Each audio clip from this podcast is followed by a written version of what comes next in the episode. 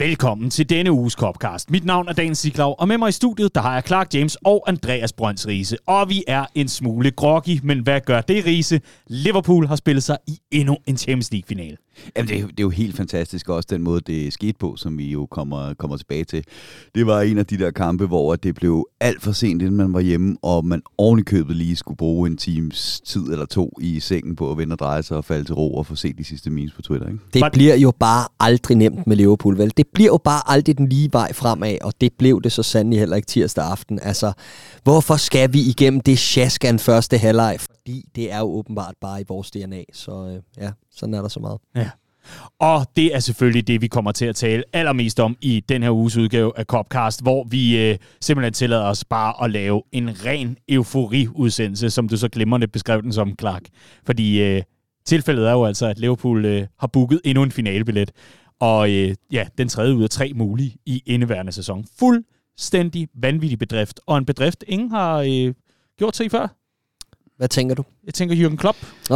Ja, han er den første manager i historien, der er nået en både Liga Cup, FA Cup-finale og Champions League-finale i samme sæson. Det er jo helt utroligt. Og samtidig så er der jo flere af vores spillere, der også begynder at nå nogle vanvittige milepæle. Altså en spiller som Trent Alexander-Arnold, kun 23 år gammel, når hans 3. Champions League-finale er oppe på siden af legendariske backs som Roberto Carlos og Philipp Lahm. Og hvem var den sidste? Det kan jeg ikke huske. Nej, men i hvert fald nogle store navne, som brugte hele karrieren på det, og han er altså stadig kun 23. Fuldstændig magnifik.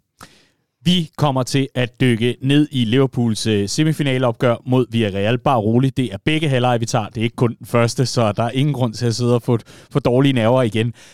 I stedet for så kan man sige, at der er alle mulige gode grund til at få den festlige hat på og få glæden med sig og simpelthen allerede nu få reserveret den dato i Mailand-kalenderen. For den 28. maj, der skal vi igen samles i den røde familie, vi har valgt at kalde Redman Family, og det skal vi selvfølgelig på Gladsaxe Stadion. Det glæder jeg mig til. Det gør vi alle sammen, tror jeg. Der blev krammet og... Sådan festet med forventningsglæde, fordi det var sådan lidt en fest på et lidt lavere plus, end den vi ved, der er i vente lige om lidt. Så det var sådan lidt med fremsyn mod, hvad der venter om hvad? 25 dage? 24 dage herfra? Så ja, det bliver simpelthen så godt. Og også bare sådan en dejlig måde at komme ud på den anden side en pandemi på, ved at sige, okay, nu sparker vi fandme døren ind, og Liverpool er tilbage. Ja, 100%, og vi fortjener det for helvede, ikke? Altså, vi har været igennem den her pandemi, vinder en mesterskab, vi ikke kunne få lov til at fejre sammen, ikke? Altså, hold kæft, hvor havde man dog lyst til at både tage til Liverpool og være 1 milliard mennesker i den by og til busparaden, men lige så meget også at kunne mødes sådan det danske Liverpool-fællesskab. Men vi stod 20 mand på Rådhuspladsen med afstand og håndsprit, og der stod 20 mand i Odense og så videre. Og det her med lige at få lov til at samle hele lortet igen, og stå og skråle af fuld hals sammen af det her hold, som vi elsker så højt, det bliver ren terapi. Ren terapi, og så altså også ren festivitas den 28. maj. Og nu sidder du, kære lytter, og siger, ja, men jeg har en aftale med min nabo Gert, og vi skal selvfølgelig se den i hans dejlige Ilva-sofa. Gud skal jeg. I skal på Gladsaxe Stadion. redmanfamily.dk/cl. Og vi tager den lige igen. redmanfamily.dk/cl. Det er derinde, dig og Gert køber jeres Champions League-billetter. Du og Gert. Er jeg Gert? Nej, du og Gert. Nå, du og Gert. Ja, undskyld. Ikke dig og Gert. Undskyld. Må jeg lige bede om visse standarder. Var det for Gert? Og hvis ikke du gider at tage med Gert til Champions League-finale, så er du en myresluger. Hold kæft, hvor er det underligt. I hvert fald så er der stadigvæk billetter at få. Vi har... knap og nap haft salget op at køre i en 12-14 timer nu, og vi kan se, det strømmer ind med billetkøbere. 40.000 mennesker har købt billet. Hold nu. Det er fuldstændig vanvittigt. Ja. Altså, vi kan overhovedet ikke følge med. Nej, 10% af dem hedder Gert. Og vi glæder os så meget til at tage alle Gerterne imod dem på Gladsaxe Stadion. Spøj til side. Kære lytter, det her det er jo selvfølgelig en af den slags fester, man bare ikke vil gå glip af. Og hvis man er i tvivl, så kan man altså gå tilbage i arkiverne, tilbage i annalerne og se nogle af de videoer og de billeder fra tidligere arrangementer. Og vi kan godt love for, at vi prøver at toppe den her gang. 1, 2, 3. gang under Jürgen Klopp, det bliver ikke meget bedre. Jeg får lige sådan en Jürgen Klopp-moment her. Sagde du annalerne? Ja. Så du klippet med Jürgen Klopp, der var i tvivl om, hvorfor der måtte blive sagt brainfuck på et pressemøde? Så sagde han, hvorfor må jeg aldrig sige det? Så sagde de, nej, fuck, altså som en tåge, F-O-G. Så sad han bare lige med et stort spørgsmål. Så jeg har det sådan lidt på samme måde her, analerne. Ja. Det er arkiverne, de nedfældede beretninger om et eller andet, kalder man for analerne. Men er vi enige, er det med dobbelt N? Ja. Ja, det er meget vigtigt. Okay. Det er ligesom anus horribilis. Ja. Ligesom, der er det også vigtigt med dobbelt N. Ja, jeg havde så i gymnasiet en meget, meget forvirret lærer, som blandede store og små bogstaver i et væk. Og så en eller anden dag, så stod hun der med håret stridende i alle retninger, skrev løs på tavlen, og så et af de ord, hun skulle skrive, det var analfabeter. Hvor der var 4 store bogstaver, og det var de 4 første. Nej, det var et sidespor. Det er godt. Og vi er ikke kommet videre fra numsefasen her i Copcast, så intet har ændret sig. Vi glæder os rigtig meget til den 28. maj på Gladsaxe Stadion. Det var ikke sådan her, jeg havde forestillet mig, at vi skulle prøve at fortælle folk, at de skulle komme med til fest. Men sådan er der så meget. Sådan er der så meget, og DJ Retskrivningsordbog, han sidder klar. Clark James sidder klar med de forbudte tanker, og mit navn er Dan Siglov. Velkommen til denne uges Copcast.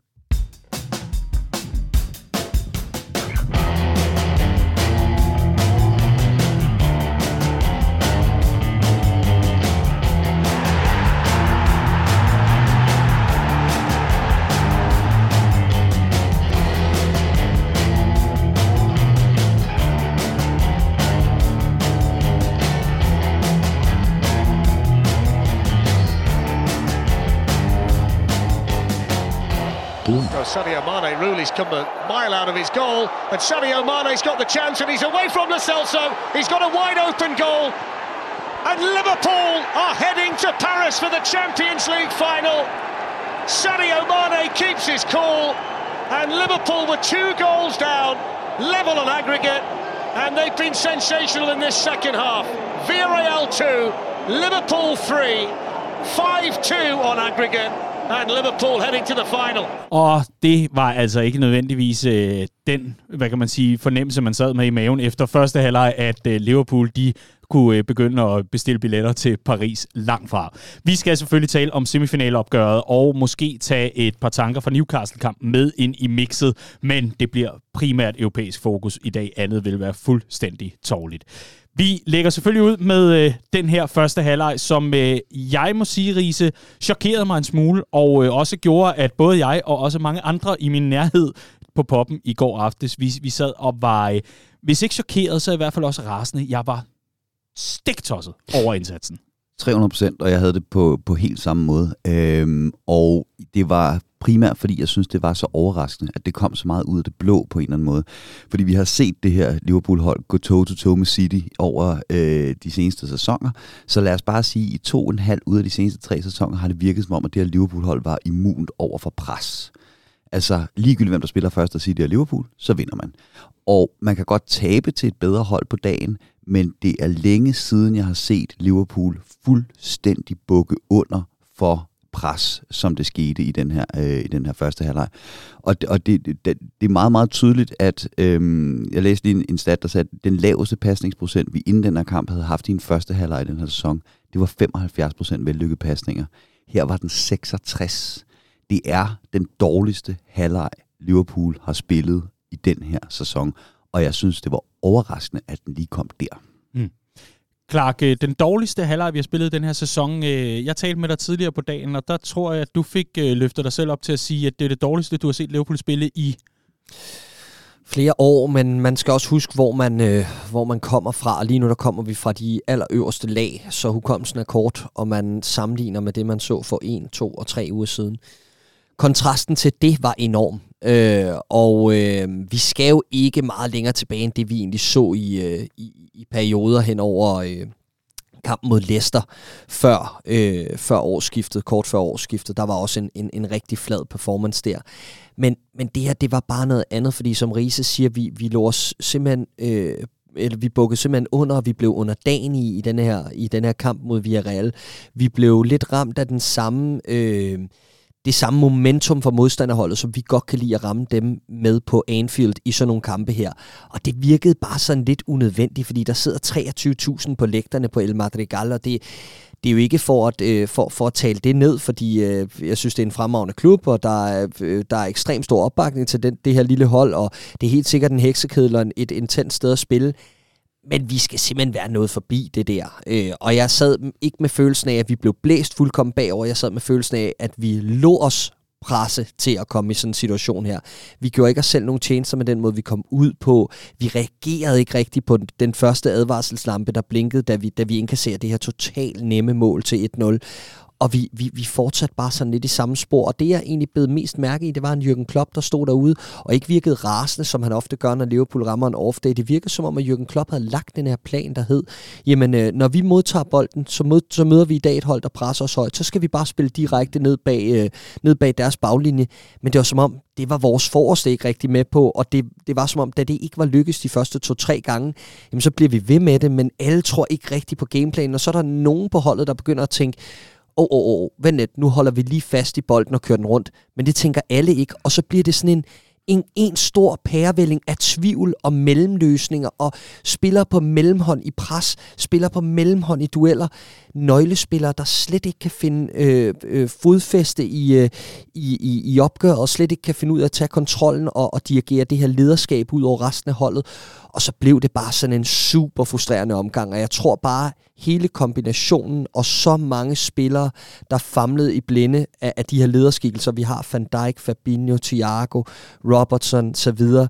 Så mange på én gang, der ikke rammer den der temperatur ordentligt. Det har jeg ikke set før. Hvis vi nu tager de her faktorer og sætter dem frem, Riese, og siger, jamen, der har været frygtelig meget regnvejr op til selve opgøret. Man skulle ikke sidde langt fra en skærm for at se, at vandet plaskede rundt omkring anklerne på spillerne, i det de bare tog et skridt nærmest. Og det var i det hele taget en regntung bane, hvor bolden også fik lov til at smutte, hvilket betød, at det der med distancen på afleveringen, den var lidt svær at ramme, kan man sige. Det er en faktor, om man vil. Så er der en anden faktor, der hedder, at man kommer ikke ud og er ikke så opmærksom, måske lidt for nonchalant på nogle offside-fælder, der ikke lige sidder i første omgang, hvor Konatés fod, den ophæver den offside, man egentlig prøver at trække. Det er især Virgil van Dijk, der jo plejer at være offside-maestro, når det kommer til Liverpool her. Og så får man ikke dækket op i de forskellige situationer, der så fører til det her 1-0-mål. Godt så. Det er et par faktorer og et par, kan vi kalde det, forklaringer, undskyldninger, om man vil, i forhold til Liverpools dårlige start. Men når man så er overkommet det, og man ligesom har det fremme i lyset, er der så egentlig nogen undskyldning for, at man så kører hele halvlejen ud på så dårlig en klinge, som det er tilfældet her? Nej, men som Clark siger, der manglede en eller anden, der tog takstokken og sagde, nu gør vi det ene eller det andet, fordi jeg er helt enig, at vi virker til at blive overrasket over, at de kommer med så meget power, og så bliver vi lidt i tvivl, om vi skal prøve at matche den intensitet, eller om vi netop skal prøve at tage det her meget kontrollerede udtryk, som vi har set Liverpool gøre. Og jeg er tilfreds med begge dele. Men vel en. Ikke? Altså, det Præcis. Blev meget 50-50, og ikke rigtig nogen, der kunne formidle til resten af holdet, at nu gør vi det ene eller det andet. Og så ender vi med, jeg synes, det klareste sådan, tegn på det her, det var Fabinho, der var fuldstændig overmatchet inde på midtbanen i første halvleg, fordi han skulle dække 50 kvadratmeter selv, fordi der ikke var enighed om vi pressede højt, eller om vi faldt. Og så stod han derinde i ingenmandsland og blev bare pisset forbi gang på gang. I anden halvleg, der har han Virgil van Dijk i nakken konstant og siger, bare gå frem, bare gå frem, bare gå frem, we got it. Ikke? Så der bliver man enige om, at man gør det ene eller det andet. Og også en stakkels Naby Keïta. Og Klopp var ude og sige, sådan, at der var 11 problemer i første halvleg, fordi han ville ikke gøre det til, at Shota var et problem, siden det var ham, der blev pillet ud i pausen, og det er jeg helt enig i. Men Naby Keïta kan godt lidt være en lakmustest på det her med, at der styr på, hvad vi laver, fordi hvis der ikke er det, så er han en af dem, der har allersværest ved at bunde, ikke? Og det havde han virkelig i første halvleg. Ja, det havde han med. Jeg synes virkelig, at der var mange, som du også siger, han bliver nemlig symbolet ofte Præcis. På, når det ikke kører for Liverpool, så denne her luksusspiller på midten, kan man sige, som han er. Den her flow-spiller, der får tingene til at glide. Når det så ikke glider, så ser han ofte ikke. Han ser ofte overflødig ud. Han tager også en for stor risiko i en situation, hvor han spiller Lo Celso fri, fuldstændig hovedløst. Må ikke ske alt det her. Men egentlig så synes jeg, at det var over hele linjen. Jeg synes, hele midtbanen er dysfunktionel. Og jeg synes med andre ord, alt var galt. Og så er det sjovt jo, at så kigger man efter pausen, og Klopp laver en indskiftning. Jeg kan huske, stemningen nede på poppen var, det er ikke nok. Altså, der skal mere til. Der skulle ikke mere til. Og det er fandme derfor, Jürgen Klopp er manager, ikke? Fordi havde det stået til mig, jeg stod i pause, og tænkte, prøv at, jeg ved godt, det er en svær beslutning, men Fabinho må sgu ud. Og prøv at høre, altså, så går han ind, ikke? Og jeg synes bare, at det siger bare meget, det her med, jeg også var inde på før, at Klopp var ikke vred i første halvleg. Han kunne godt se, den lå på ham. Det var ham, der havde lagt gameplanen, og okay, jeg må lige ned i omklædningsrummet og fortælle, okay, vi gør lige det her om, og så sætter vi en mand ind, der kan holde på bolden i offensiven, være meget mere pasningssikker og mere en-til-en, eller bedre en-til-en, end det vi har på banen lige nu. Og det løfter os bare til et helt andet niveau. Men jeg synes, det er interessant, det, som Daniel siger, med hvorfor spiller vi hele første halvleg færdigt på den her måde. Og det gjorde netop, at man kunne også se det på mod slutningen af den halvleg på spillerne, at de faktisk begyndte at trække tiden lidt. At de begyndte sådan at vide, okay, vi skal frem til den her pause, for vi bliver nødt til at komme ned og snakke om, hvad vi gør. Og der havde jeg sådan lidt, det var ingen sammenligning i øvrigt, men jeg havde sådan lidt to throwbacks ved den her kamp. Og det ene, det er Inter-kampen, hvor vi også går ud og spiller en kamp, hvor vi er foran, og det bliver sådan lidt mudret, hvad vi egentlig gerne vil, og så videre. Men vi er professionelle nok til at holde det hjem, selvom Inter kommer foran, og de scorer for sent, til de rigtig kan bruge det noget. Men der sad jeg lidt med den der følelse igen af, vi ved sgu ikke helt, hvad vi vil med den her kamp, når vi kommer med en føring fra første kamp. Og den anden kamp, jeg fik sådan associationer til, det var Dortmund-kampen tilbage i 16, hvor vi kommer med 1-1 fra Dortmund, og dermed har et resultat at kunne forsvare hjem på Anfield, men det var jo på det tidspunkt var Liverpool ikke et hold, der kunne gøre den slags. Så jeg kan huske, at jeg nærmest var lettet over, at Dortmund kom så hurtigt foran, fordi så var den bare nulstillet den kamp. Ikke? Okay, jamen fint, nu ved vi, hvad vi skal, og vi skal det, som det her Liverpool-hold er bedst til. Og det var det, der skete i pausen. Det var, at der kom den der reset, der sagde, okay, jamen nu står den jo så 0-0 igen, så spil den kamp, vi spillede på Anfield, og det gjorde vi så. Ja. Yeah. Et meget mere modent udtryk i anden halvleg, den kommer vi selvfølgelig frem til, når vi er færdige med første halvleg, fordi det er jo helt klart den, der gjorde, at der overhovedet var nogen spænding om, hvorvidt Liverpool kunne begynde at booke billetter til Paris.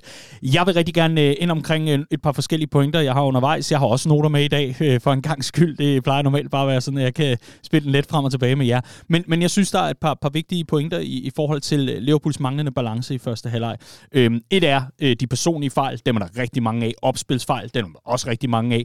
Noget andet er, det er netop Naby Keïta, det er netop den fremskudte midtbanespiller, der oftest får ørerne mest i maskinen, kommentarspor og alt muligt andet, sociale medier, det behøver vi ikke at tage alt for alvorligt, men det er oftest den spiller, der hvis vedkommende, den fremskudte midtbanespiller for Liverpool, ikke kommer ind og vinder sine dueller, ikke kommer ind og stempler ind i forhold til at være oppe omkring pres og markeringer og alt muligt andet, fordi så skaber vi ubalancen ind på den midtbane. Og vi har set det før i tidligere i sæsonen. Vi har set West Ham, der bare kunne tonse igennem midtbanen, lige så snart at det første presset ikke sad der. Og det var lige præcis det, der gjorde, at Naby Keïta blev den her scapegoat, hvis man kan kalde det, i hvert fald efter første halvleg. Men det er én ting. Og det er midtbanen, og den har vi godt nok diskuteret til hudløshed her i forhold til Liverpool og Copcast i indværende sæson. Noget andet er, jeg synes jo egentlig et eller andet sted, det er jo meget ædelt, at man prøver at genbruge lidt af det, man så fra Newcastle-kampen i den forgangne weekend. Fordi det var netop det her med, at vi ved, der kommer et hold, som er nogenlunde organiseret, som egentlig har en manager, som har fået styr på flankerne. Det er det samme. Ikke Emery og Howe overhovedet er det samme.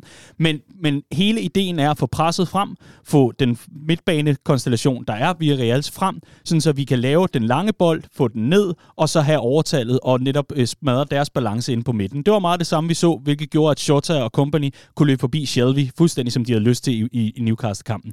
Når det nu ikke lykkes mod Villarreal, fordi de jo ligesom har, hvad kan man sige, deres markeringer på plads. De har Raoul Albiol, som ligger og æder Sadio Manes ankler hele første halvleg og så videre. Så undrer det mig simpelthen sådan, at med så mange ledertyper, vi har på den bane, Virgil van Dijk, Fabinho, Thiago, der ligger inde i den centrale akse, om man ved, som godt ved, hvad de skal, at de så bliver ved med at levere de her bolde frem. Jeg forstår det simpelthen ikke, og jeg forstår ikke, hvorfor det ikke bliver rettet ud fra sidelinjen. Nej, men det var meget de samme opskrifter, der var på, hvordan vi så skulle gøre noget andet. Det var at smide den lange bold op på Sadio Mane, der blev rykket længere og længere ud til venstre på banen, for at vinde den her hovedstødsduel. Det er en opskrift, vi tit ser, når vi vil spille os til en ny situation på banen. Problemet var bare, vi vandt 0 dueller af de hovedstødsdueller, fordi at de havde en gammel Premier League-spiller, som både har ligget i centerforsvaret på højre bak, i Foyt ude på bakken, som sangen skal vinde dueller. Og så blev det bare sådan lidt, jamen hvad er planen så? Og vi bør bare have flere redskaber, end dem vi viste frem i første halvleg. Jamen det, der var interessant mod Newcastle, det var, at vi vandt ikke nogen hovedstødsdueller, men vi vandt altid anden bolden. Mm. Det er en Klopp-classic, den der med, at du i gegenpressystemet, hvis den rigtige aflevering er ikke nødvendigvis til en medspiller. Den rigtige aflevering kan godt være til en spiller, der er nem at sætte under pres. Og i det, der lykkedes i den kamp, det var vores meget fysisk betonede midtbane, som vi havde i den her kamp mod Newcastle. James Milner spiller sin, endnu en af sine, de der kampe, som man burde være for gammel til, men som han så hiver op af hatten, og så skal han selvfølgelig have en forlængelse. Og det var det, der var det geniale ved den måde, vi gjorde det mod Newcastle. For der havde vi faktisk også problemer med at spille os langs jorden ud af det her høje pres, som Newcastle kom med, og det var noget, vi så gentaget imod Villarreal. Og så slår vi den lange violin, som regel bare i nærheden af op imod den, der var i nærheden af Luis Diaz, fordi han havde med vildt til at lægge det der genpres, og så kom vi igennem på den måde. Det, der er problemet her, det er, at vi vinder ikke nogen anden bolde. Altså, en ting er duellerne. Ja, lad Foyt vinde den, men så skal du være der på anden bolden, og der var der ikke nogen, der var til stede på den. Vi vandt vel ikke en? Nej, det tror jeg ikke. Det tror jeg simpelthen ikke, at vi gjorde. I hvert fald i første halvleg. Og så blev det her med, at vi jo på en eller anden måde blev ved med at følge den plan, men den virkede ikke, og der ville reelt score deres andet mål. Jeg når simpelthen at skrige inde på poppen, da Robertson lægger den der bold ned, prøver at ramme Mané ned i kanalen, at nu har vi prøvet at slå den bold i 40 minutter, det ikke lykkes en eneste gang. Hvorfor bliver vi ved? Og det er så det, vi snakker om her. Hvorfor bliver vi ved? Og det er der, hvor jeg et eller andet sted, jeg er med på, og jeg har også altid været efter Naby Keïta, og han skal ikke være en scapegoat osv., men han var kraftedme dårlig i den første halvleg. Ja. Og når der skal tages ansvar for at rette sig noget her, så skal det komme fra en eller anden form for midtbanemaestro. Og Thiago er ikke den spiller. Han er ikke en vokalleder. Han er ikke en, der kan gå ind og sige, nu gør vi sådan og sådan. Han kan diktere spillet ved at få bolden i fødderne. Ja. Og det var det, vi ikke rigtig fik ham. Vi fik ham ikke på bolden i de rigtige områder, til at han kunne diktere det. Og så mangler der altså en, der stempler ind på den midtbane som en ledertype og siger, nu gør vi sådan her. Du lytter til Copcast, hvor vi fejrer Liverpools Champions League-finaleplads, som du nok kan høre med højt humør og første halvleg mod Villarreal. Men jeg vil egentlig sige, jeg synes egentlig, vi er kommet ind til kernen af, hvad var problematikken omkring den her første halvleg. Lad os skynde os til pause, ligesom Liverpool også gjorde. Efterfølgende har der jo været et par citater ude og nogle historier ude om, at Jürgen Klopp har bedt Peter Krawietz. Riese, den kan du så lige recitere, eller i hvert fald lige fortælle os lidt om den historie. Til dem, der ikke ved det, så Peter Krawietz er jo den her Liverpool-assistent, der har fulgt Klopp hele hans karriere. Han kalder ham for øjet. Og det er, fordi han er sindssygt dygtig til det her med videoanalyse. Og det er ham, Klopp, han vil enormt gerne have videoklip til sin pause-talk. Både til at illustrere det, der skal gøres bedre, der hvor der er noget, der går galt, men i særklasse også til at sige, her der gør vi det rigtige, bliv ved med at gøre det her, det er sådan her, det fungerer. Og han beder Peter Krawietz om at gå ned, og får simpelthen meldingen tilbage fra Peter Krawietz. Jeg kan ikke finde et klip. Ikke et eneste klip, der kan illustrere noget, der gik godt i den her første halvleg. Det er lidt skræmmende, ikke? Ja. Så er gode dyr rådne, som man jo som bekendt siger, og så kunne Jürgen Klopp ellers begynde at brygge sig en pause til at sige til gutterne, jamen skal vi prøve forfra, eventuelt sige, at den står 0-0, og det skal ellers love for, man gør. Man gør blandt andet også det, apropos indskiftninger, og nu synes jeg egentlig, jeg vil lægge den over til dig, Clark, fordi jeg ved, at du har så mange fine og fornemme ord om den her spiller. Ind kommer Luis Diaz. Ja, det gør han, og det er jo... Vi har jo snakket så højt og pænt om ham i løbet af hele forårssæsonen, men jeg læste mig lige til i dag, at han er den spiller, den professionelle fodboldspiller i hele verden, der har spillet flest kampe i 2021-22 for klubber og land. Han har 64, til sammenligning har Sadio Mane og Mohamed Salah, som har spillet utrolig mange kampe, 4 kampe færre. De ligger begge 2 på 60. Han ser ikke træt ud, vel? Altså, han ligner en spiller, der er kommet tilbage fra en eller anden lang skade og endelig er kommet op i omdrejninger og vil vise hele verden, hvad det er, han kan. Han har simpelthen en spillelyst og en spilleglæde, der er second to none. Det er en ting. En anden ting er, at det, han kommer ind med i går, er, at når du står i sådan en situation, hvor at intet er lykkes i første halvleg, at du så bringer en offensiv spiller, en spiller, der gerne vil ind og bruge sin fantasi og sine udfordringer, så tænker du, det er sindssygt vigtigt, at den første 1-2 gange, han får muligheden mand, den skal han vinde. Der skal han have succes. Begge gange bliver han fuldstændig jordet af Foyt ude på bakken. Han bliver revet ind i den her mølle, der hedder, jamen prøv at høre, El Madrigal koger, og du er ingenting. Altså, ned og ligge på gulvet, og du får ikke noget med fra dommeren. Så tænker man, okay, det der for en spiller, der lever så meget på selvtillid og flair og alt det her, det er en rigtig kold spand vand i hovedet. Han er fuldstændig ligeglad. Han går bare ind bagefter, og så river han Villarreal et nyt røvhul, og laver fuldkommen om på den her kamp. En ting er, at han vinder flest driblinger, på trods af, at han starter dårligt. Det er helt exceptionelt, med tanke på, hvor lidt erfaring han har på det her niveau, og med den størrelse, den her kamp har, med alle de andre spillere på banen, som har så meget mere rutine, er blandt de bedste hold i verden, og ikke har kunne formå at knække koden, så går han bare ind og gør det. Det er den ene ting. Den anden ting er, at han går ind og har højst afleveringsprocent for Liverpool. Det vil sige, at han går ind og er den spiller, der tager flest risici, men samtidig spiller allermest sikkert. Han minder mig, hans attitude minder mig om Luis Suarez. Hans kvalitet minder mig, det ved jeg snart ikke. Jeg synes, han er fuldstændig fremragende. Og den her kamp cementerede bare for mig, at han er en af de allerbedste spillere i verden. Jeg synes, han er helt utrolig. Sådan. Det er en god måde at starte en anden halvleg på, og en anden halvdel af kampgennemgangen her i Copcast. Riese, du må selvfølgelig også gerne have lov til at sende nogle ord i Luis Diaz' retning, men jeg tænker måske, du har nogle andre ting, du gerne vil fremhæve her i forhold til, hvordan Liverpool foretager den her reboot.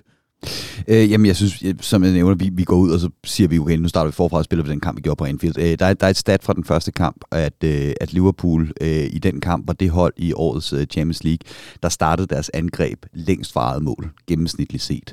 Og det siger noget om, hvor godt det presspil sad i den kamp. Det var en total dominering af Villarreal, der ikke fik et ben til jorden, ikke fik nogen mulighed for at sætte de der farlige kontraangreb i gang, som de ellers har levet på. Og det er det, der lykkes. Det. Altså, ja, Diaz lykkes med sine første par driblinger, bliver jordet ned, ja, men vi får stadigvæk lige Villarreal de der 5 meter længere tilbage på banen, og så begynder vi stille og roligt at spille den kamp, vi gjorde på Anfield, hvor vi bare lægger det her kontinuerlige pres. Og jeg kan huske, jeg sad og bandede og svoglede, fordi så får vi jo lagt et indlæg ind i boksen, som Rulli begynder at bokse, og han havde jo en mareridtskamp på Anfield, så usikker. Og så tænker jeg, godt, yes, bliv ved. Bare bliv ved med at lægge den i et eller andet leje, hvor han bliver i tvivl om, hvad han skal gøre, så er der fejl i ham her i dag. Førstkommende lejlighed, der ligger Trent Alexander-Arnold en fuldstændig ufarlig ballonbold, hvor han får verdens letteste griber, og så tænker han, okay, så fik vi ødelagt det momentum, men det gjorde vi ikke. Vi blev med at lægge det her pres, og så var der fejl i ham. Han var dårlig resten af den kamp, ikke? Og det er det, jeg egentlig ser, der vender den her kamp. Det er, at vi begynder at de løber sig for kræfter. Det kan man også godt se, fair nok. Men vi begynder også det her relentless pres, som vi kan lægge på sådan et hold, indtil det bare knækker, fordi man kan ikke holde til at stå så lang tid, så dybt, bare skulle afvise, og hele tiden for det her Liverpool-genpres i fjeset. Det er en ting. En anden ting er, at jeg synes virkelig, at når man kigger på de her to opgør, så er det 4 halvleje, hvor 3 af dem lignede hinanden helt enormt meget, og den sidste var bare the odd one out. Og respekt til Villarreal for at gå ud og spille begivenheden fuldkommen rigtigt i første halvleje, og det får de maksimalt udbytte af. Men efter pausen, der er en ting, at de løber tør for kræfter. En anden ting er, at vi begynder også bare at gøre nogle af de ting, som vi normalt tror på, og som vi af en eller anden fuldkommen uforklarlig årsag ikke tror på i første halvleg. Som bare er det her med, at vi vælger den ene eller den anden løsning. Som sagt, det er det helt overordnede. Det her med, at vi begynder at skubbe op, lægge os højere, tro på, at hvis der kommer noget i dybden, så har Van Dijk og Konaté ligesom det. Vi begynder at få Trent Alexander-Arnold på bolden i de rigtige situationer. Han begynder at tænke sig om, når han distribuerer bolden, frem for bare at hælde en lang bold 40 meter eller 60 meter modsat diagonalt. Og når han gør det, så gør han det på de rette tidspunkter, og det er den rette mand, der modtager den i Luis Diaz, som kan pille den ned og udfordre godt. Så er der ligesom opskriften på de rette ting, men det jeg også så enormt meget af i anden halvleg kontra første var, og i de 3 halvleje det hele taget, det var, at løbende fra midtbanen blev også begyndt at hjælpe Trent Alexander-Arnold, begyndte at hjælpe, når vi byggede op. Jeg synes, Naby Keïta blev langt bedre, det var det er. Thiago voksede også en lille smule, var egentlig ikke så synlig igennem anden halvleg, men Fabinho, altså den forvandling, jeg synes, han var helt katastrofal i første halvleg. Jeg synes, han var vidunderlig efter pausen. Og det løb, han tager til sin scoring, er jo lige præcis det, vi mangler i første halvleg. Alt virkede så tungt, alt virkede så statisk, alt virkede så fastlåst til positioner, og lige pludselig så har du en situation, hvor vores defensive midtbanespiller tager et energisk løb ned og åbner op for et område, hvor vi normalt bare vil bruge ham til at åbne et andet område, ikke nødvendigvis give ham bolden. Det gør vi i den situation, og så tør han tage en beslutning, der er... Jeg synes, den er modig med tanke på, at han har spillet en skidt kamp, at han ikke bare prøver at lægge den på tværs og tage ansvaret for sig selv. Så laver han lige en lille kropsfinte og gør det fuldstændig rigtigt i den situation. Vi snakkede om det her med baneforholdene, der var helt latterlige, især nede i det felt, hvor alle målene jo bliver scoret. Så han knækker jo bare til den nede i benhøjde på keeperen, og så shooter den jo bare ind, altså fremragende aktion. Mm. Og det er den ene ting. Den anden ting er, at jeg lagde mærke til, Risa, så må du endelig rette mig, men det er jo nu engang det, jeg lagde mærke til. I første halvleg, der synes jeg, at Villarreal havde rigtig stor succes med, at hver gang Trent han var i nærheden af bolden, så var det rigtig langt tilbage på banen. Det her med, at han jo er den enorme trussel, han er, når han kommer op omkring midterlinjen, når han kommer over den, jamen altså game over oftest, i forhold til, at der er noget distribution her.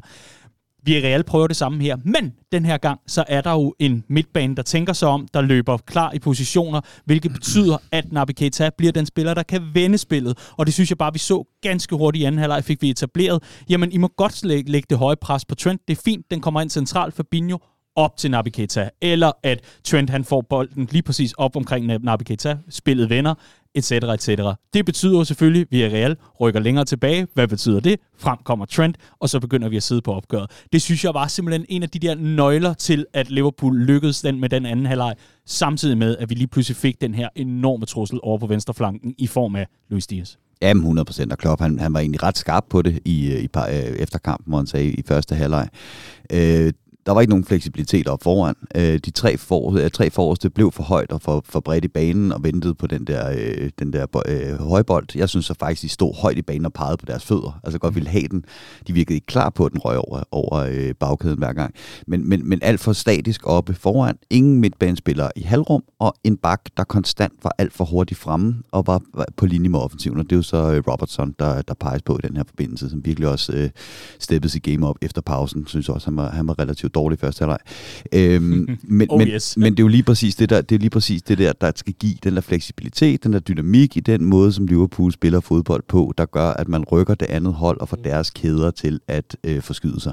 Og så er det, der bliver plads til Trent i de rigtige områder. Så 100% spot on. Ja, okay. Men here we are, og altså et er Fabinho scoring, noget andet er den 2-0 scoring. Altså 2-0, godmorgen. Udlignende scoring, ja. Selvfølgelig Liverpools anden scoring her. Også helt vidunderligt. Og jeg tror, vi var nok en del, der fejrede af 2 omgange, var vi ikke? Jo. Ja. Præcis. Og så sidder man bare det og skuer, er der flag, er der flag? Nej, ja. jeg fejrede faktisk ret hurtigt. Det er godt. Og det er fordi... Du kunne se den? Jeg ventede. Ja, okay. Gennem fadelskrog, så kunne du se, den, der er ikke noget flag. Nej, men jeg synes, man kan se det på spillernes reaktion. De kigger ud mod linjevogteren, ser der ikke er flag, så begynder de at juble. Ja. Ikke? Og så er det klart, så kan bare godt komme ind over. Men, Det er der ikke nogen grund til, for han var jo onside. Ja, klart. Høj kæft, mand. Ej, også den han får, Luis Diaz. Hvor han gør klar til Everton part 2. Ja. Har du set sygt? Ja, jeg hørte noget kritik af det nede på poppen. Det var også en anden situation. Jeg tror, at den står 2-0 der, ikke? Stadig. Ja. Der hørte jeg noget kritik af den. Og hvorfor skal han gøre det smart i sådan en situation? Du kan ikke få det hele. Det kan du simpelthen ikke. Du kan ikke både bede om showspilleren og ham, der folder sig fuldstændig ud fra day one i Liverpool. Så kan vi skrue på nogle ting løbende. Men det er jo ikke en nem afslutning. Altså, den ligger jo hverken til hovedet eller til en flugter, så altså, ved du hvad, vi tager det hele med, og med lidt krømmel på toppen. Jeg synes, han er fremragende. Jeg synes, du skal tage os igennem med den vindende scoring for Liverpool. Du tænker Manes mål? Jamen, altså, apropos folk, der råber på poppen, jeg stod også og var sådan et... Jeg stod med den gode Superliga-legende Peter Rasmussen og så anden halvleg, og han sagde, nu skal vi skulle se noget for Mohamed Salah. Så var jeg sådan, ja, eller Sadio Mane, og prikkede lidt til ham, for det er hans yndlingsspiller. Ja. Og det skulle jeg ikke have sagt, fordi det tog han åbenbart personligt, Sadio Mane. Og det ikke var Peter Rasmussen. Jamen, det ved jeg ikke, om han lige foretog et opkald, eller hvad fanden det var, men... for dem, der husker Peter Rasmussen fra hans AB-dage, så rykkede Sadio Mane op i Abdul Sule-niveau i hvert fald, og trykkede på speederen, ikke? En fantastisk aktion, hvor han bare viser både koldblodighed og mod i en utrolig vigtig situation i 2 omgange, fordi det var jo en kamp, der også blev med syngende tackling, og du sagde det her med Raoul Albiol, der i første alder havde været i anklerne på ham. Vi så det flere gange rundt omkring et Villarreal-hold, der inden for rammerne, jeg synes, de spillede helt fair, der var ikke noget der, men forsøgte at frustrere os, lykkes med det i store perioder. Der havde været mange knubs undervejs, og jeg tror, du ved, ved 2-2, der kunne man godt tænke i sådan en situation. Der er en Champions League-finale om nogle uger, der er ingen grund til, at jeg lige hopper ind i den her, men altså, man er frygtløs, og han kommer ind og kommer forrest på den 2 gange, først foran keeperen, og bagefter, er det foran Pau Torres eller Albiol? Ja. Nå, ja, man kommer i hvert fald foran den 2 gange og får prikket den forbi. Og jeg synes, det viser overskud og enorm kvalitet og koldblodighed. Fremragende aktion, som jo bare var det perfekte punktum, fordi når man havde oplevet det, man havde oplevet i første halvleg, så tænkte man også, 2-2, altså man følte sig relativt komfortabel, man havde bare brug for den der cementering, som gjorde, at man kunne lade fadølene flyde og sangene køre. Og flydende fadøl, det fik vi. Ja. Som måske, jeg ved ikke, hvor meget man kan afkode det på stemmerne her dagen derpå, men det blev til en lille 1 og 2. Ja, det gjorde det da. Det var godt. Ja. Og vi er nærmest der, hvor vi bare kan sige, at Liverpool er i den 3. Champions League-finale under Jürgen Klopp på 5 år. Wow. Han har været her i 6,5 år nu, ikke, Jürgen Klopp? Mm. Han har matchet Sir Alex Fergusons antal af Champions League-finaler. Mm. Han var der i 27. Mm. Det er imponerende. Det er det. Numbers don't lie. Men nu skal vi vinde den. Og det bliver spændende at se, hvem fanden vi skal op imod. Det er vi jo klogere på senere i dag. Men jeg ved bare, at fra tidligere, når vi har stået i de her situationer, Tottenham og Ajax og alt det her, da vi havde muligheden for at stå op mod en af dem, efter vi havde besejret Barcelona, der var det sådan en følelse af, okay, i år skal det være. Men denne her følelse i år er sådan lidt speciel, fordi det er ikke sådan jeg føler ikke sådan en forceret optimisme omkring Liverpool. Jeg føler virkelig sådan jamen prøv at høre, vi er et fantastisk fodboldhold, så giv os hvem end. Vi har slået City i FA-cuppen, vi har ikke tabt til dem i den her sæson, og de er et fantastisk fodboldhold. Lige nu er der os og City, som jeg ser det, så det vil også være den retvisende finale mellem klodens 2 bedste hold. Men Real Madrid, der ligger også bare sådan en revanche-lyst og lure, ikke? Og jeg har det sådan, hvem end det bliver, bring it on. Ja, og jeg har den der følelse omkring det her Liverpool-hold, at man stoler 100% på dem igen, præcis, så at sige. Og mange af de ting, man sådan forestiller sig, regner med sker, de sker også. Altså ja, Mohamed Salah har været i elendig form og scoringskrise og så videre, og så sidder man og tænker, men han skal nok komme på tavlen igen, og så skal han nok komme op og flyve igen. Han var ikke god her mod Villarreal, det er jeg enig i, men selvfølgelig scorer han mod United, og selvfølgelig begynder han at score nogle mål her på slutningen af sæsonen igen. Vi så sidder og snakker meget om det her med, at Liverpool egentlig ikke har spillet så godt i de her måneder, hvor vi ellers har ryddet alt modstand til side. Og lige pludselig så klikker det her midtbanepres mod City, og så synes jeg, at vi rent faktisk har haft en rigtig formidabel udtryk på midtbanen, også mod Newcastle og nogle af de andre kampe her. Ikke fraregnet første halvleg mod Villarreal, men også kampen mod dem på Anfield. Ikke? Sindssygt dominerende prespræstationer, som egentlig har været fraværende i et godt stykke tid, men hvor vi har siddet og sagt, men det plejer gerne at være sådan, at vi bygger op mod slutningen af sæsonen. Præcis. Og vi har et dygt nu, hvor det bare gælder om at grinde resultaterne ud, så kan vi begynde at spille godt igen. Og det er den følelse, jeg sidder med. Jeg sidder og kigger på et Liverpool-hold, der virker til at være på en opadgående kurve, og hvor jeg ved, hvad jeg kan forvente fra dem, og de skuffer mig stort set aldrig. Og det vil sige, vi, altså ligegyldigt om vi skal op imod City eller Real Madrid, så skal vi op imod et af klodens bedste fodboldhold lige nu. Real Madrid er en lidt speciel størrelse, men er vitterligt et med anført af Benzema, der muligvis er verdens bedste angriber lige nu, en formidabel modstander, så vi kan sagtens tabe på dagen til begge de to hold, men jeg er slet ikke bange for, at det bliver en kamp, hvor mit Liverpool-hold skuffer mig. Dejligt. Det er jo også en måde at sige, at du bare kan tage og købe en billet til den 28. maj, når vi tager turen til Gladsaxe. Og vi kan se nu, som vi også fik nævnt i indledningen af udsendelsen, at det vælter ind med glade Reds, som altså har sat tid af i kalenderen til en Champions League-finale. Det var da heldigt, at I lige kunne finde tiden netop på den her dag.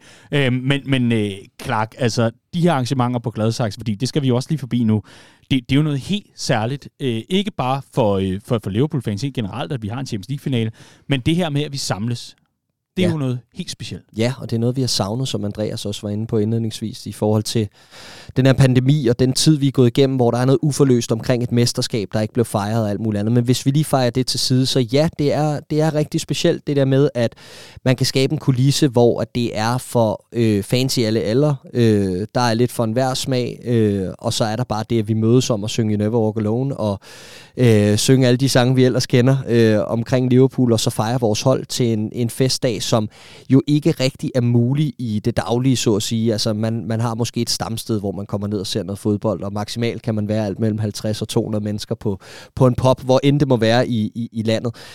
Og her, der er bare muligheden for at steppe det op. Og det er jo ikke noget, man normalt ser med fans af udenlandske klubber på dansk grund. Så det er vi enormt stolte af at kunne facilitere, og vi glæder os utrolig meget til at tænde op i havefesten endnu en gang. Dejlig havefest på et stadion. Det der jo også er omkring sådan nogle arrangementer, det er, at der bliver lagt frygtelig meget energi og frygtelig meget tid i det, og det er jo ikke bare tid, man sådan bare kan hive ud af kalenderen, medmindre det altså nu engang er sådan, at man har rigtig mange gode medlemmer, der bakker op, og det har vi, og vi kan se, det vælter ind også nu, også fordi, at der jo selvfølgelig er forskel på billetpriserne. Det er jo klart, der er en medlemsbillet, som er billigere end en almindelig billet, og det kan vi se mange selvfølgelig udnytter, kan man sige, eller benytter sig af den her medlemsrabat. Det er en ting. Noget andet er, at der er mange, der også kan mærke, godt, jamen ved du hvad, det vil jeg faktisk gerne bakke op om, og det er simpelthen så fedt. Så tusind tak til dig, der lytter med, som altså er medlem, eller lige har meldt dig ind. Fornøjelse. Sidder du og er i tvivl om, er jeg egentlig stadig aktiv medlem, så kan det altså være, at du er fjernet fra databasen, inde i vores medlemsdatabase. Der er noget med noget GDPR-lovgivning, der betyder, at vi ikke må have din mail og dine informationer liggende. Så hvis du nu oplever, at nu logger jeg lige ind, og der var ikke noget, jamen så er det altså, fordi du formentlig er røget ud af databasen, der var lige en pandemi, så går der jo de der 12-24 måneder, hvor meget der skal gå, og så er man altså ude. Gå ind og tjek det og være med. Og så noget vigtigt, der også er klar her, det er jo selvfølgelig, at et er det første år, 2018, det var spændende, og det var nyt, og så lærte man noget der. Så er der det andet år, det var endnu mere spændende, og endnu flere mennesker, og vi vinder oven i købet. Fantastisk dag også. Nu kommer den tredje omgang, og det er jo ikke fordi, at vi bare kigger på de to andre og siger, nå, er det ikke bare noget med en skærm og så en bajer eller andet? Vi knokler for at få det hele til at løbe nogenlunde ordentligt, også øllen, og sørge for at skabe de optimale rammer. Så det er altså ikke bare fordi, at det er 3 mand høj og en skærm, og så håber vi, at I kan finde tiden. Der er en rigtig mange gode kræfter, også frivillige, som altså tager sig tiden til at få det hele op at stå. Ja, og noget af det, der er sværest for sådan noget her, det er, at det kan man nemlig ikke gøre på kort tid. Så man er nødt til at gå i gang før. Og er der en ting, man hader som fodboldfan, så er det at tage glæderne på forskud. Så yes. Det er noget af det værste ved de her semifinaler, det er, at man et eller andet sted er nødt til at gå i gang med at planlægge et finalearrangement, velvidende, at semifinalen ikke er spillet endnu. Det er ikke en rar følelse, men det er desværre nødvendigt. Ja, men helt sikkert. Og bare lige til det, du siger, Daniel, der vil jeg tilføje, at al den feedback, vi fik for arrangementet i 2019, den er ikke glemt bare på grund af den her pandemi, så det betyder, at lange køer og måske for få madboder og alt det her, det er noget, vi har stort fokus på at løse denne gang, og vi er med på, at vi har et stort ansvar i forhold til, at forventningerne stiger jo også i takt med, at vi laver det her flere gange, så det er noget, vi virkelig tager seriøst, og vi prøver at få aktiveret nok folk til at hjælpe til på dagen, det skal i hvert fald bare lige ud herfra. Ja, det er rigtig, rigtig vigtigt. Og så også, at vi selvfølgelig har lidt korrespondance med nogle gamle venner, vi har fra Vestegnen, som også har kigget forbi et par gange og sådan noget. Nu må vi se, om de har tid på det. Det må vi se, ja. Ja, det må vi se. Og måske noget andet underholdning. Og, ja. Der er jo mange ting at se til, kan man sige. Så kan jeg også lige nævne, at hvis man nu tænkte, jeg kan godt huske Gladsaxe 2019, hvis man nu var en af dem, der købte billet, sådan, drak jeg virkelig så meget den dag? Ja, du gjorde dit fulde apparat. Du drak så meget, at vi drak mere, end man gør inde i Tivoli på sådan en dag. Det må man gerne. Og det må man godt. Det er slet ikke det. Prøv her, vi har en sund kultur omkring det her til lands. Men ja, fellow Reds, der blev bare drukket øl. Og det glæder vi os til, at... Jeg tror bare, vi skal have sådan en tankvogn ud, og så bare en hane i den, og så kører vi. Så er der i hvert fald også til dig, Riese. Og til dem, der måske ikke har været på Gladsaxe før, så stemningen emmer jo meget af festival. Altså det gør det på sådan en dag. Der er lidt for enhver smag, og der er, som du siger, en masse underholdninger og musikindslag og hvad der ellers er, og så er der jo the grand finale om aftenen i Champions League på storskærm. Så det er i hvert fald bare sådan i rå skitser programmet for sådan en finaledag. Og kom tidligt, fordi jeg kan huske inden sidste gang, at jeg var der hele dagen, kom om morgenen og så videre, og vi var sådan faktisk sådan lidt, jeg gik sådan lidt og var sådan lidt nervøs, har vi planlagt nok underholdning, og kan folk, altså hvad skal dagen gå med-agtigt? Og dagen fløj bare afsted. Ja, det var lige pludselig, var der gået 12 timer, og Liverpool var Champions League-mestre, og hvor blev tiden af? Ikke? Men det var fantastisk. Der var bare fællessang, og sludder og vrøvl, og godt selskab, og eufori. Det var en genial dag.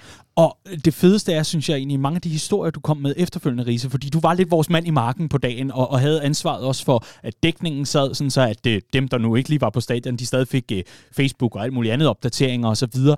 Men jeg synes, det var jo ikke så spændende i sig selv. Det, der var spændende, det var mest af alt at høre dig aflægge beretning, fordi det gjorde du sådan af flere omgange omkring, når hukommelsen vendte tilbage efter en stor dag.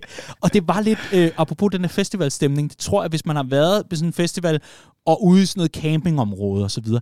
Det er lidt den der med, at nu skal det ikke blive rugagtigt, men sociale strukturer og hierarkier, og hvem kender hvem, og alt det der og så videre, at det opløses totalt. Man er venner alle sammen, og det kan jeg bare huske, du kom med fantastiske eksempler på mennesker, du aldrig havde mødt før, og lige pludselig så havde I nærmest bestilt 2 uger til Toskana sammen. Ikke? Og jeg er jo sådan barn af 90'erne, ikke? Ironiens højborg, og det, et eller andet sted er det sgu lidt pinligt at føle noget for stærkt, ikke? Det er sådan lidt, bedre med en ironisk distance til tingene og så videre. Jeg kan godt engang med dem have lidt svært ved at slippe det der. Og det var der bare, altså, den dag, det var fuldstændig opløsning. Det var sådan nærmest klam fællesskabsfølelse. Selv for sådan en ironiker som mig. Det var fantastisk. Danmarks største fætter kusinefest. Vi glæder os. redmanfamily.dk/cl. Lige præcis. Ja, der er en grund til det hedder Family, kan man sige. Så det er jo helt perfekt. Hvor er det godt. Det har været simpelthen en udsøgt fornøjelse at tale den her kamp igennem med jer, og lige få den ud af systemet, lige høre jeres betragtninger omkring det, og så selvfølgelig også bare sidde og begynde at glæde sig til Gladsaxe. Du sidder måske tilbage, kan jeg lytte, og tænker, men nu stopper verden vel ikke bare på grund af den 28. maj. Nej, der er der også stadig Premier League, og der er der også en FA Cup-finale, jeg skal komme efter dig. Bare rolig, Copcast og lignende, det fortsætter i fuld firespring. Det, der måske kan komme til at ske, det er, at der kommer mere dækning, end du er vant til. Og vi kommer til at lave nogle særudsendelser, og selvfølgelig lave den her Road to Paris-udsendelse, og alt det der. Og så måske også sætte os ned og blive lidt klogere på vores kommende finalemodstandere i Champions League. Hold nu op. These are the days. Så hvis du ikke lige fangede vores opfordring, det kunne jo være, at du måske lige var ude og slå græs, eller et eller andet under den del, der handlede om Gladsaxe. Vi glæder os sådan til at tage imod. Jeg ved ikke, hvor mange tusind feststemte, glade danske Reds. Og det gør vi på Gladsaxe Stadion 28. maj. redmanfamily.dk/cl. Køb nu den billet for pokker og vær med, fordi det er altså en af de dage, som kommer til at brænde sig fast i bevidstheden. Og hvem ved, måske kan det være, at du smider ionien i indgangen og går ud som et glad, et tilfreds menneske efterfølgende. Du ved, det er sådan objektivt set, når man ser det udefra, så er det jo fuldstændig tåbeligt, at der står 4.000 mand og skriger og synger en stor skærm, ikke? Jo. Det føles det virkelig ikke sådan, da man står der. Ja. Og vi kan se, at der er rigtig mange, der køber billetter fra de forskellige afdelinger, der ikke lige er i og omkring Storkøbenhavn. Fantastisk at se. Long may it continue. Fedt at se afdelinger som for eksempel Slagelse og Køge og Odense og Aarhus, og jeg skal ellers komme efter dig, hvor altså medlemmerne allerede nu siger, ja, det er rigtig fint, at vi hører til i vores normale afdeling til daglig, men vi tager lige turen. Altså, welcome. Vi glæder os så meget til at åbne dørene og portene og armene og alt muligt andet for jer på en fantastisk dag. Hold nu kæft, gutter. Endnu en Champions League-finale, jeg kan nærmest ikke forstå det. Nej, det er kæmpe.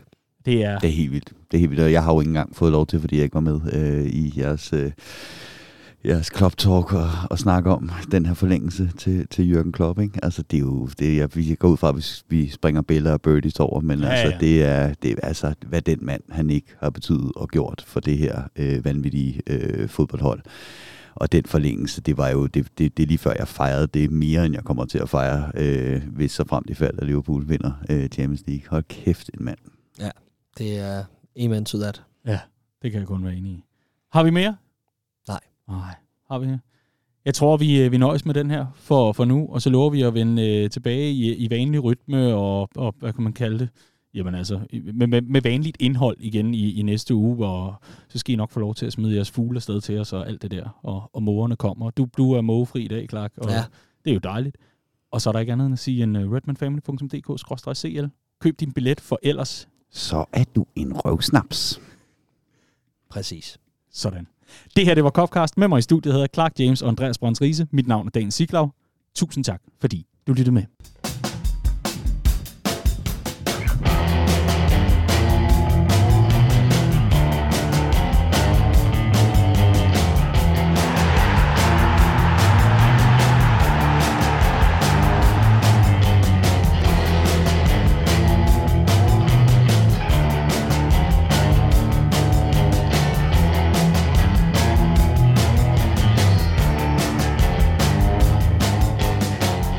Boom.